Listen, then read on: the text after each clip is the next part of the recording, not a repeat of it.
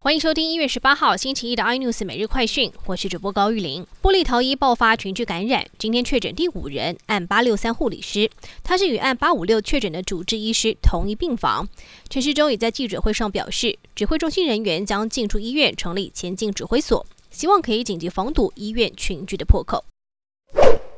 春节即将到来，有台商反映，怀胎之后被将近新台币七千元的肺炎自费筛检费用给吓到了，比起湖北医院的三百四十四块台币高出了十九倍左右。不懂为何台湾自费筛检如此昂贵？对此，陈时中则是回应：目前不考虑，因为我们比较准。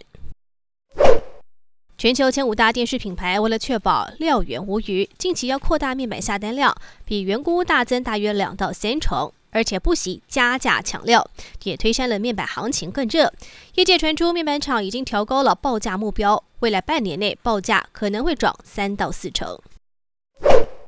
虽然台湾航运股已经过分的飙涨而遭到血洗，成为了妖股，但是全球货柜缺口的问题还是在的。根据彭博社报道，估计全球的货柜缺口已经相当于超过五十万个二十尺货柜。业者面临的不是有货出不得，造成运费飙升，在去年疫情爆发之后，逐渐成为今年全球经济前景的威胁。南韩三星电子副会长李在镕涉嫌行贿南韩前总统朴槿惠案，台湾时间十八号在首尔高等法院开庭。李在镕在更审当中被判处了两年六个月的有期徒刑，当庭羁押。